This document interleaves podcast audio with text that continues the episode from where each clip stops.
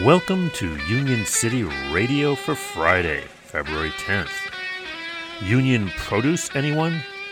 Workers at area farmers markets have voted to join UFCW Local 400.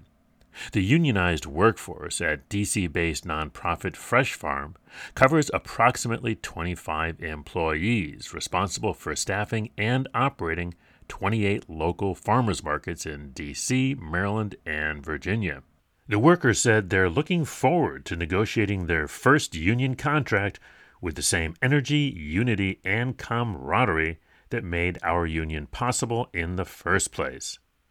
On today's labor calendar, Loudoun County bus drivers are still walking the picket line in Leesburg. The best time to join them is 9 a.m. during the shift change. For complete details, dclabor.org, click on calendar.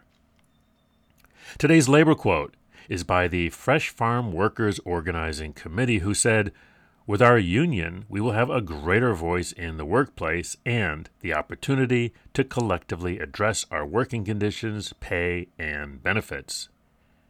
In today's labor history, on this date in 1974, 40 workers were killed on Staten Island, New York, when a huge storage tank filled with liquefied gas exploded.